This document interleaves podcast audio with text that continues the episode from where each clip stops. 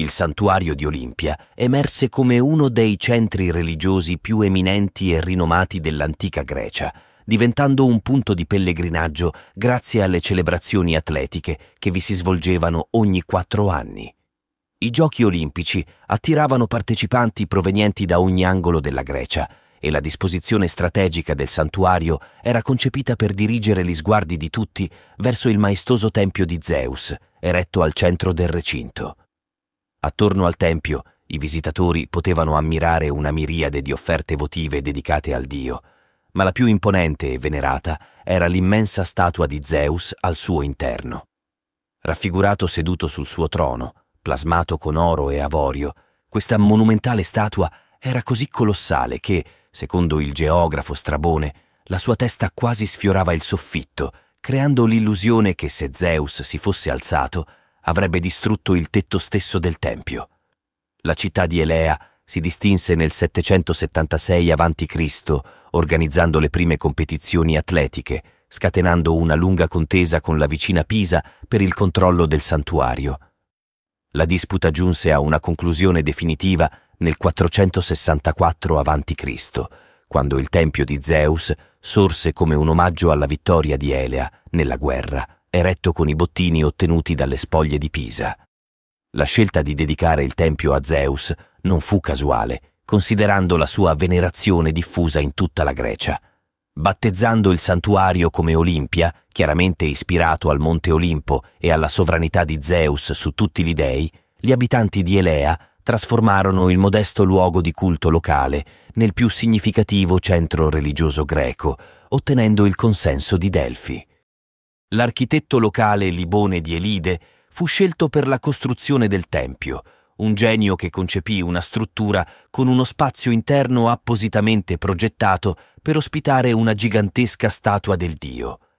Il tempio presentava un primo piano attorno alla navata centrale, raggiungibile attraverso scale di legno che si innalzavano ai lati della porta principale.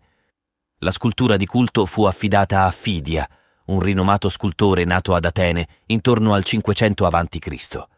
Probabilmente veterano delle battaglie di Salamina o Platea contro i persiani, Fidia conquistò il favore di Cimone, influente politico e militare ateniese, che lo scelse per erigere il monumento alla vittoria di Maratona a Delfi.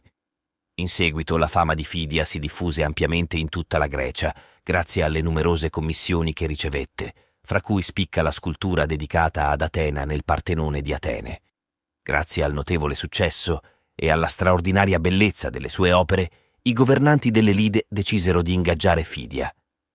Quest'ultimo si trasferì quindi a Olimpia, dove organizzò una squadra di abili artigiani, fra cui Alcamene, lo scultore responsabile del frontone occidentale del Tempio, Peonio di Mende, autore della decorazione del frontone orientale, e Panaino, noto pittore responsabile della decorazione del portico dell'Agorà di Atene.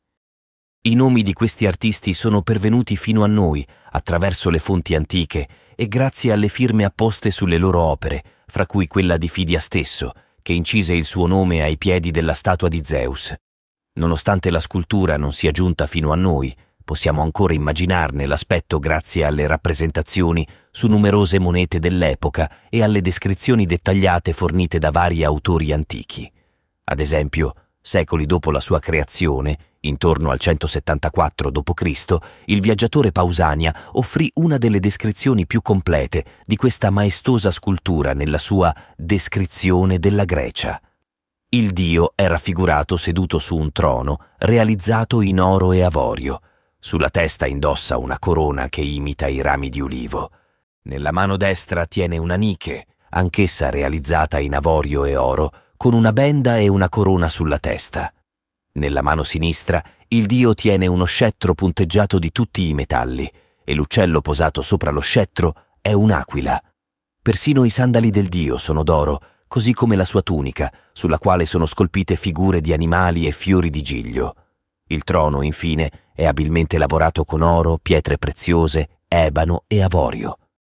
Secondo le fonti antiche, l'imponente statua di Zeus misurava complessivamente circa 13 metri di altezza, con una base di pietra ancora oggi visibile sul terreno che misurava 6,5 per 9,8 metri.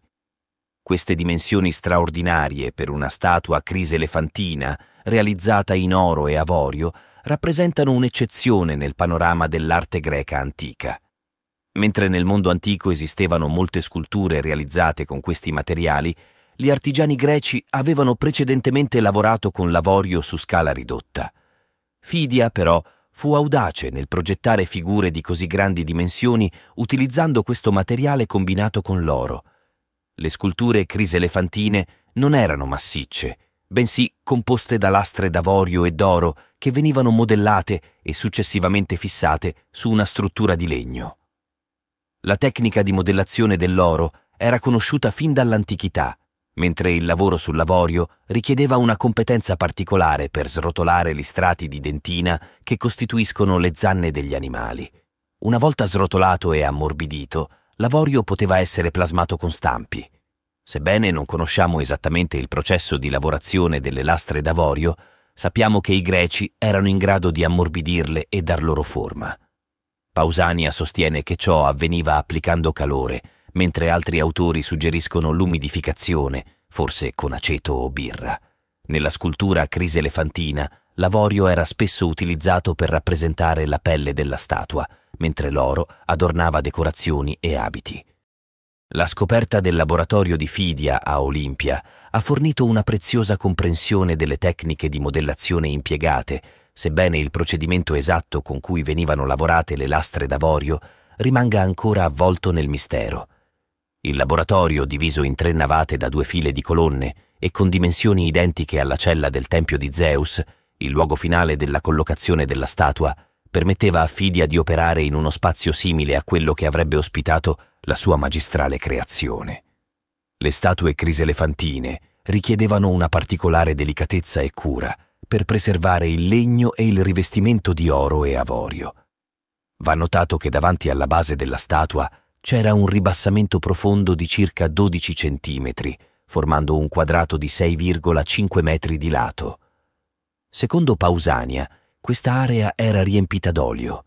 Sebbene non sia chiaro il suo scopo preciso, Pausania suggerisce che l'olio fosse utilizzato per la conservazione della scultura.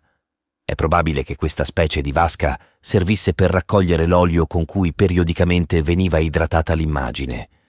Inoltre si è ipotizzato che potesse riflettere la luce proveniente dalla porta, illuminando così l'interno del tempio. L'illuminazione dei templi greci compreso il tempio di Zeus, è stata oggetto di intensi dibattiti. Benché fossero considerati simbolicamente la dimora della divinità e le cerimonie si svolgessero prevalentemente all'esterno, questi erano spazi aperti in cui i visitatori potevano entrare, specialmente quando ospitavano sculture monumentali come quella di Zeus ad Olimpia. Di conseguenza, durante il giorno, una certa forma di illuminazione era essenziale per garantire la visibilità all'interno del tempio. A causa delle straordinarie dimensioni della statua di Zeus, la sua sommità superava il livello della porta d'ingresso, impedendo alla luce diretta di illuminarla. Al contrario, la luce avrebbe penetrato dalla porta solo al mattino, all'alba, e a mezzogiorno il sole sarebbe stato troppo alto per raggiungere direttamente l'interno della cella. Numerose ipotesi sono state avanzate per spiegare il sistema di illuminazione. L'idea di una illuminazione artificiale tramite lampade, candele o torce è difficile da concepire, dato che il tempio era eccessivamente alto e avrebbe richiesto un considerevole numero di tali dispositivi, risultando impraticabile. Un'altra ipotesi suggerisce che il tetto potesse presentare aperture verso il cielo, come dei lucernari, ma questa soluzione avrebbe esposto l'interno alla variabilità delle condizioni atmosferiche, con la pioggia che avrebbe danneggiato la statua. Approcci più moderni, utilizzando luci ultraviolette e laser di varie tonalità, hanno dimostrato che sottili tegole di marmo traslucido, posizionate su una struttura di legno, avrebbero consentito un filtro costante ma delicato della luce solare per l'intera giornata – questo sarebbe stato sufficiente a garantire una visibilità adeguata all'interno del Tempio, permettendo agli spettatori di ammirare la maestosità della statua di Zeus.